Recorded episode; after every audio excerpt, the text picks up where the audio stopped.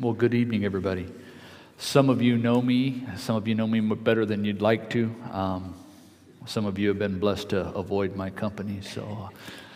But I'm glad you're all here tonight. So, we're going to take a look at fruit of the Spirit, not gifts of the Spirit tonight.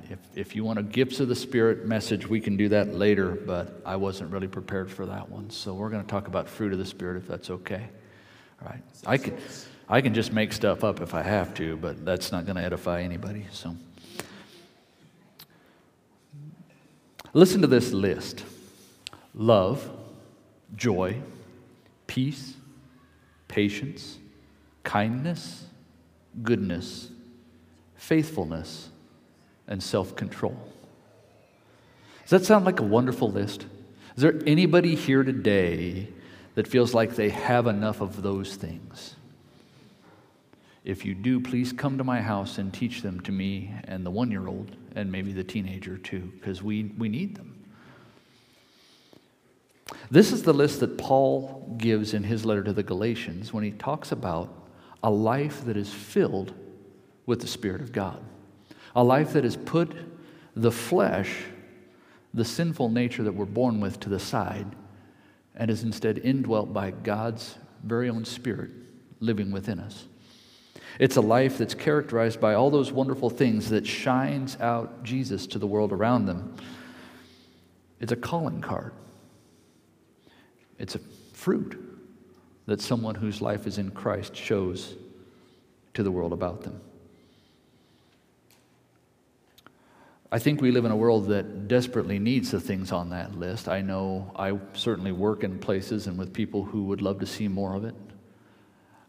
My family would love me to have more of all those things. I feel like I do pretty well at some of them, but as a whole, I need more. And as a whole, God wants me to have more of those things. He desires for His people to show that fruit in their lives. So this evening, we're going to take a little bit of time, and we're going to look at what a fruitful life looks like, what a life without fruit means, and hopefully find some practical ways to cultivate fruit. I will try my best not to make bad jokes, but they come naturally. If you know me, they will be here, and I apologize in advance. If you groan, it's okay. I will trust that it's the Holy Spirit moving in you. And we'll go from there. As we start, would you join me one more time in prayer? Heavenly Father, we just seek you out this evening. We ask that you would be with us, that you would open up your word to our hearts. Spirit of God, would you illuminate us? Would you open up our eyes to what you have from your word, from your truth, from the blessing that you gave us for so many years that reveals who you are to the world around us? Lord, help us to take away something that changes our lives today for the better, that puts you on display in ways that only you deserve. Lord, would you be with us tonight? Would you draw all the glory for yourself this evening? We ask these things in Jesus' name. Amen. If you have your Bible with you, join me, please, in Galatians chapter 5. Paul writes a letter to the Galatians church, and in chapter 5, he lays out a contrast. It's a very stark contrast between two kinds of life. One that has the Spirit and one that doesn't. So listen to these words. In Galatians chapter 5, verses 16 through 25, Paul writes, "But I say, walk by the Spirit, and you will not gratify the desires of the flesh. For the desires of the flesh are against the Spirit. And the desires of the Spirit are against the flesh, for these are opposed to each other, to keep you from doing the things you want to do. But if you are led by the Spirit, you are not under the law.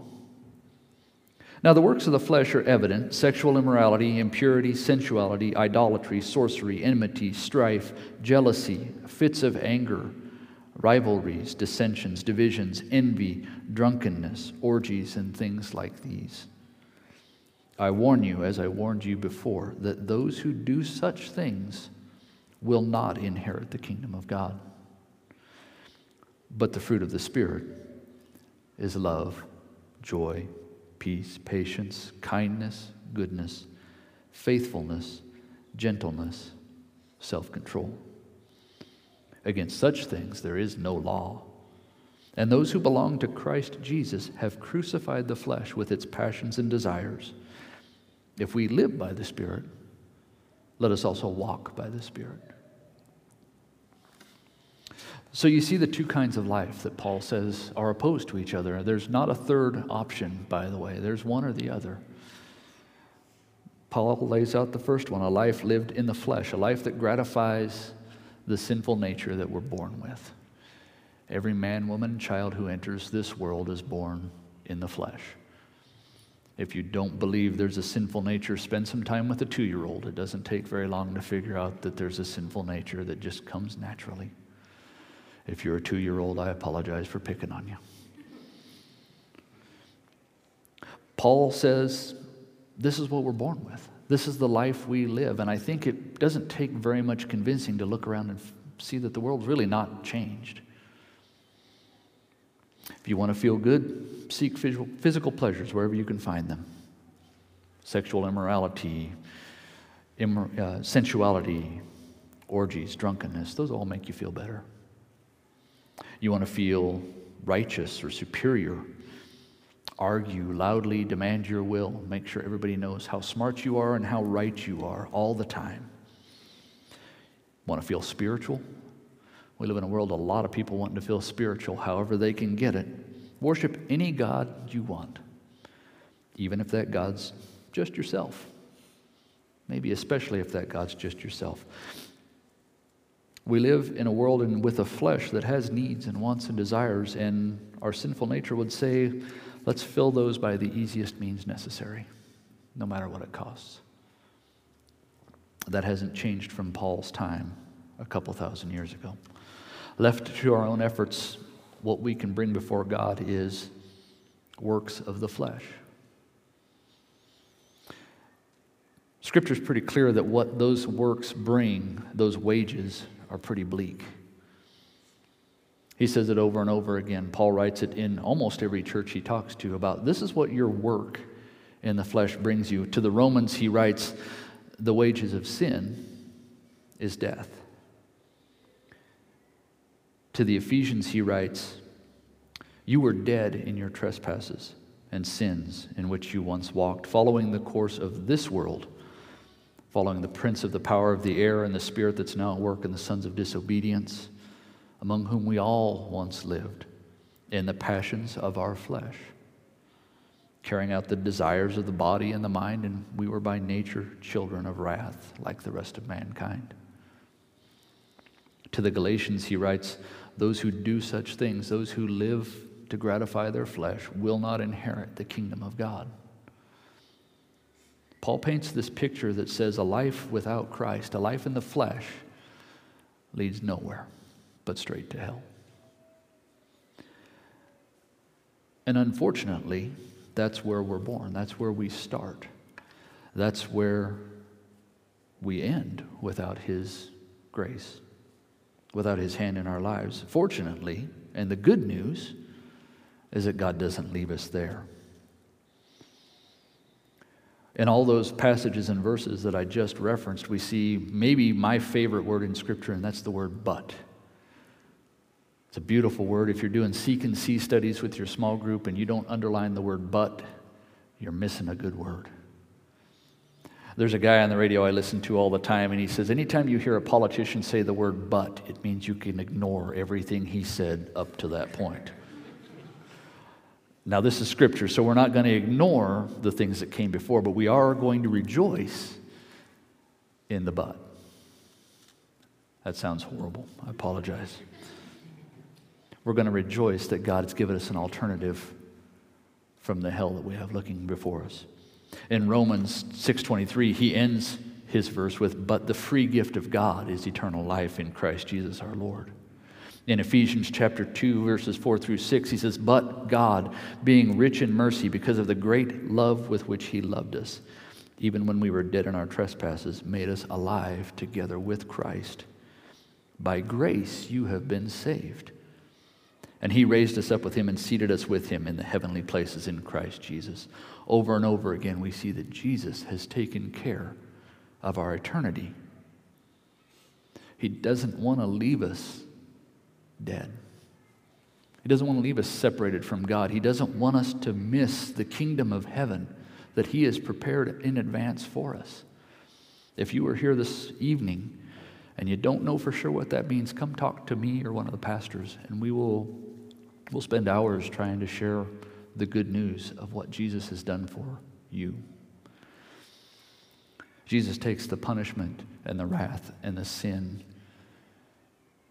and He wipes it away so that we can enjoy the other side of the equation. We can enjoy the other side of all those passages. We can rejoice in the kingdom of God. We can look forward to what He has for us in eternity. Going back to Galatians, we can see that not only has Jesus taken care of eternity, but He also wants to provide for today and tomorrow as well. See, the fruit of the Spirit, I believe, is something that happens right now. We get to look forward to heaven, and that's a praise. I love the idea of a life without pain and no more tears and presence of God to worship forever. That sounds great. Love to be able to get out of bed in the morning and not groan.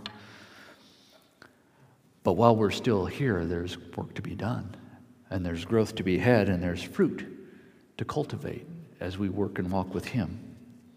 Paul reminds us the fruit of the Spirit is love, joy, peace, patience, kindness, goodness, faithfulness, gentleness, and self-control. This is the kind of life the Lord desires for us right now. I know a great many Christians, and I've had a great many conversations in the last few days even, with people I love and care for who feel like they've accepted Christ, they learned about their sin, and then they live saddened because they're not good enough. They live downtrodden and disheartened because they've got to somehow earn the grace that God gave them. And they've got it backwards because the grace is a free gift. It's just lavished upon us. But I know Christians that are just suffering for Jesus. God doesn't desire that for us. He desires us to be filled with a fruit of the Spirit that is characterized by something that is attractive to the world. People should walk into our churches or walk into our homes or walk into our small groups and see people rejoicing in all that Jesus has done in our lives. And if they're not, we're missing a valuable and vital part of His place in our lives. Listen to this dictionary definition. It's Baker's Dictionary. I looked at a bunch of different definitions of fruit of the Spirit. What does it look like? What does it mean? I taught it in Sunday school way back, and I had a felt board, and I had bananas and all these other things, and I think I had it wrong then, and I probably have it wrong now, but I'll give you what I've got. So Baker's Dictionary defines fruit of the Spirit this way. He says, the fruit of the Holy Spirit's work in the life of an individual Christian can be described as follows. An active love for God and one's fellow man, a rejoicing in all kinds of circumstances, peacefulness and serenity of character and peacemaking among people, patience and long sufferings with persons, some of whom may not be easy to get along with. I appreciate that part. Goodness that seeks to aid others, faithfulness and dependability in one's relationships with God and other people, gentleness and meekness in accepting God's will and in dealing with others, and the ability to keep oneself in check, under control, in all kinds of circumstances. Does that sound like a life that is appealing to anybody besides me? I see at least one hand raised. Thank you, Al. We do his laundry, he has to get along. I love that definition. I love the life that looks like. To be able to relate with my lovely wife with patience and long suffering, to rejoice alongside her in all that God's done, to live with others with goodness and faithfulness in my relationships. How would that look to the world around us if we lived like that all the time? How would it feel in your heart if you lived like that all the time? I said there were other definitions. There's a lot of them. One author suggests that there's just one fruit, and that's love, and everything else is a manifestation of love. I like that. That works. You can preach a message on that. It makes for good applications. We're going to talk about applications in a minute. I think where I had it wrong was you know, in the old days I would teach that there were fruits, lots of different fruits, that each one of these things was a thing you could work on individually. Today I'm going to wake up and I'm going to work on patience. I'm going to be in traffic, so I'm going to work on my patience. Today I'm going to be with my wife, so I'm going to work on long-suffering. She's back there. I'm just kidding, dear. No, I thought I could work on each one individually. Hey, I'm really good at this one, but I need to work on these other ones. And I think that's where I had it wrong. I think the fruit of the Spirit is God's work in our lives with a capital W. It's a transformation that comes from the inside out as we continue to work alongside and with the Spirit of God as He works alongside and with us. The way I defined it, and this is my own definition, take it for what it's worth, is the fruit of the Spirit is the outward testimony of a person who's given their life to Christ, daily seeks to put their old flesh to death, and instead strives to walk in and with the Spirit of God as a new creation. It's a life that looks different from what it once was. It's a life that's not gratifying the flesh. It's a life that people notice because it's attractive and it shines Jesus to the world around them.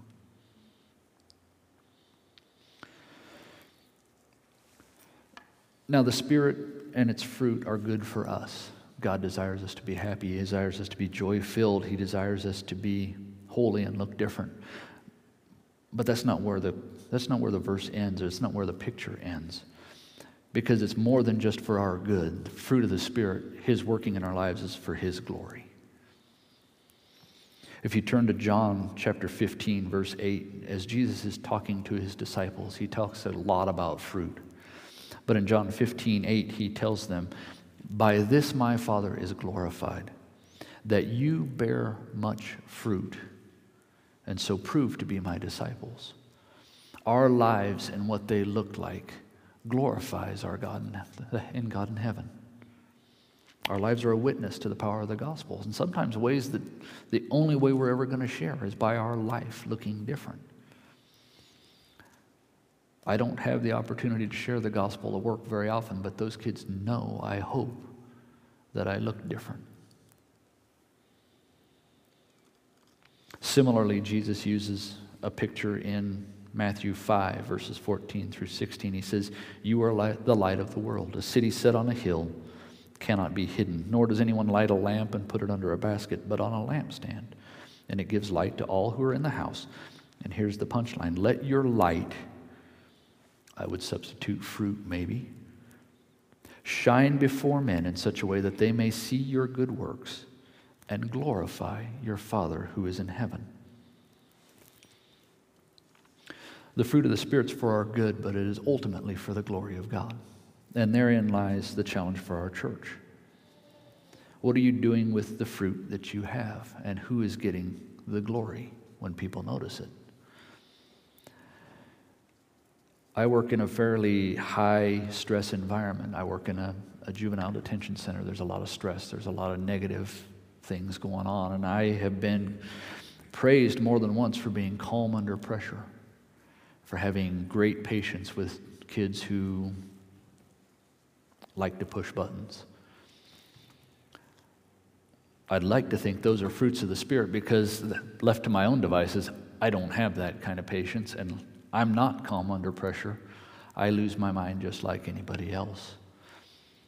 Or where I have been convicted is when people notice my patience or my calm, I don't stop and give glory to God. I just say thank you, or I smile, or I let it puff me up a little bit. The conviction I've walked away with from this message, if anything, is that God needs to be the one getting the glory for what He's doing in my life. I don't want to take credit for just being a really nice guy. There's lots of those around. I want to glorify God for what He's done in my life. So how do we cultivate fruit of the Spirit? How do we walk with the Spirit? How do we keep in step with Him, if you have a different translation? This is where hopefully we'll get a little bit practical. The first one is, you got to ask yourself, do you belong to Christ? Think about those passages I read earlier, the passage we heard in Galatians. Which side of the equation, which side of the aisle are you on? If you are here and you have not bowed and surrendered your life to Christ, then you remain on the side that says, I'm going to gratify my flesh. I'm going to be dead in my sins. And I will not inherit the kingdom of God. Without surrendering your life to Christ, there is no spirit to grow fruit. Christ promised that for those who loved him, for those who believed, for those who accepted him, he would send his spirit to those people. The Spirit's there to convict the world of sin, and it ministers and it tries to reach the hearts of the lost, but it indwells those people who have surrendered. If you've made it past that first hurdle, if you've accepted that gift he's given, then from then on it becomes about abiding in Jesus. In John chapter 15, we'll go back there, Jesus tells his disciples, this is the beginning of the chapter if you're reading with me, I am the true vine, and my Father is the vine dresser. Every branch in me that does not bear fruit, he takes away. And every branch that does bear fruit, he prunes, that it may bear more fruit. Already you are clean because of the word that I've spoken to you, but abide in me, and I in you.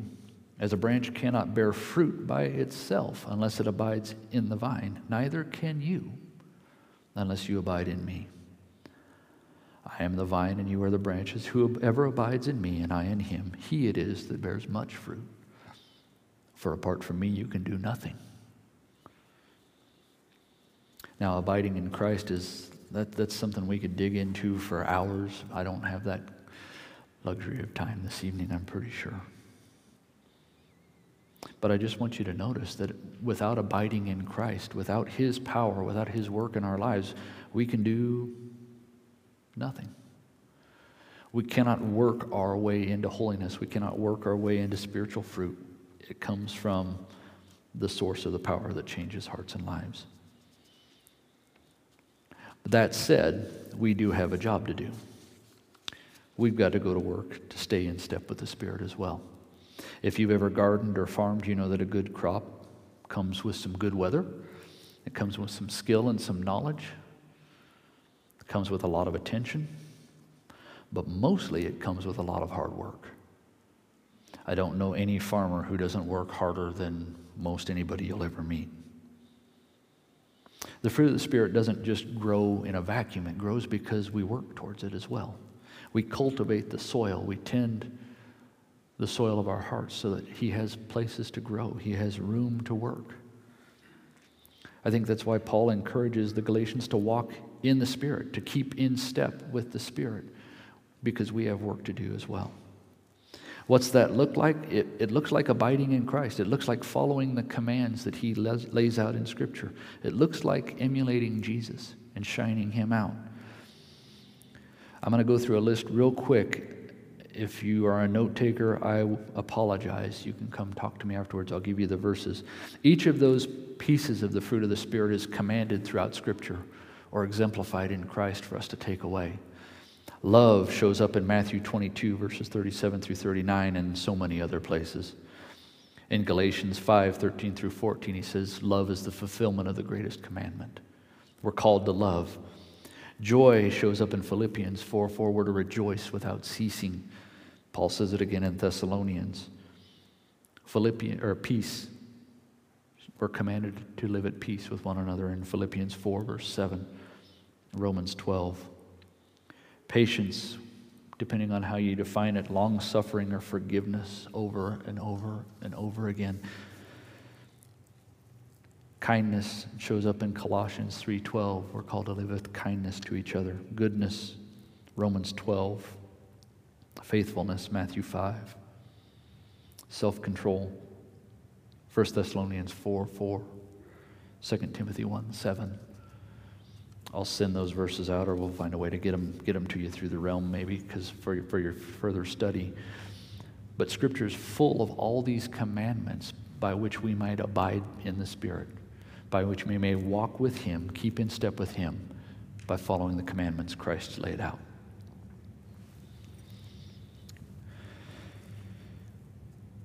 Next up, we have to practice. We have to practice the virtues that God desires us to live. I write down here, start with people who are easy to love and work towards those who aren't. Practice these virtues with someone who's easy to love. Work on the fruit of the Spirit in your small group, in your church, in your family, if your family's easy to love. If they're not, I'm sorry. I'll pray for you. Not all families are. That's just the reality of it. Then start working to add in people who aren't so easy to love.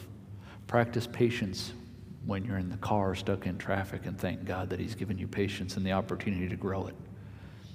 Practice self-control when temptation comes your way, and thank God that He's given you the power to overcome sin. Practice kindness all the time. Practice, practice, practice. Remember that shifting gears. Remember in this process, as we're practicing, as we're working, as we're trying to stay in step with the Spirit, that you're a person in process. Don't lose hope because you don't look like you want to today. God's not done with you yet. My lovely bride shared that thought with me last night, that we can lose heart and grow weary because we don't look like this list. We falter with our patience, and we aren't always kind, and we don't look the way we think we ought to.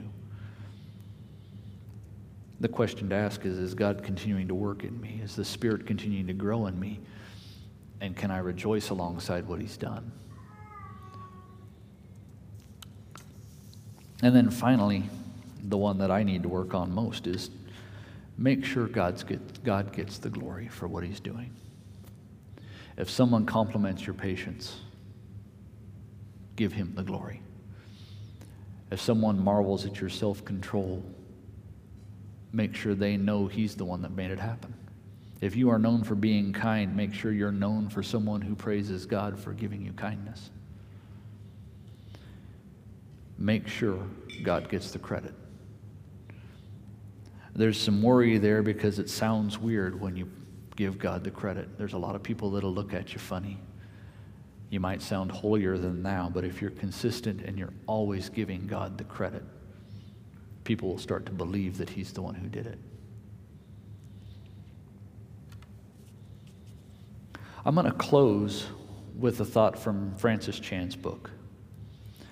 Hopefully you're all reading this. Some of you maybe have heard some similar thoughts from that already. If your small group's reading it and you're being blessed by it, I think it's awesome. It's a great book. Chan writes this in chapter 4. He says, when the Holy Spirit truly moves, God is the one who is praised. Jesus is the one who is lifted up. Let's pray that God would empower us so radically that we would get no glory, that people would see our works, our fruit, and glorify God. Folks, my hope and prayer is that my life will be radically changed by God, that when people see me, they see a little bit of His work, and that I'm quick to give Him the glory. Would you join me in prayer one more time?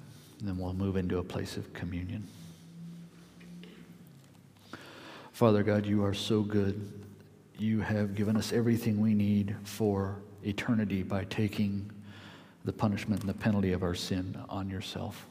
Our Lord Jesus, You took the wrath of the Father and redeemed us from it. And Lord, You take care of everything we need for today and for tomorrow. You've given us everything we need for life and godliness. You've given us the opportunity to grow fruit from Your Spirit as You work within us. Lord, I pray that You would help us to put our flesh to death as it strives to fight for its way, that instead You would do mighty work in our lives, that we would be filled with fruit, that You would be put on display by lives that are changed every day, and that we would be quick to praise You, to rejoice in what You've done, and to glorify Your name as a result, Lord. who, as he sings in Jesus' precious and holy name. Amen.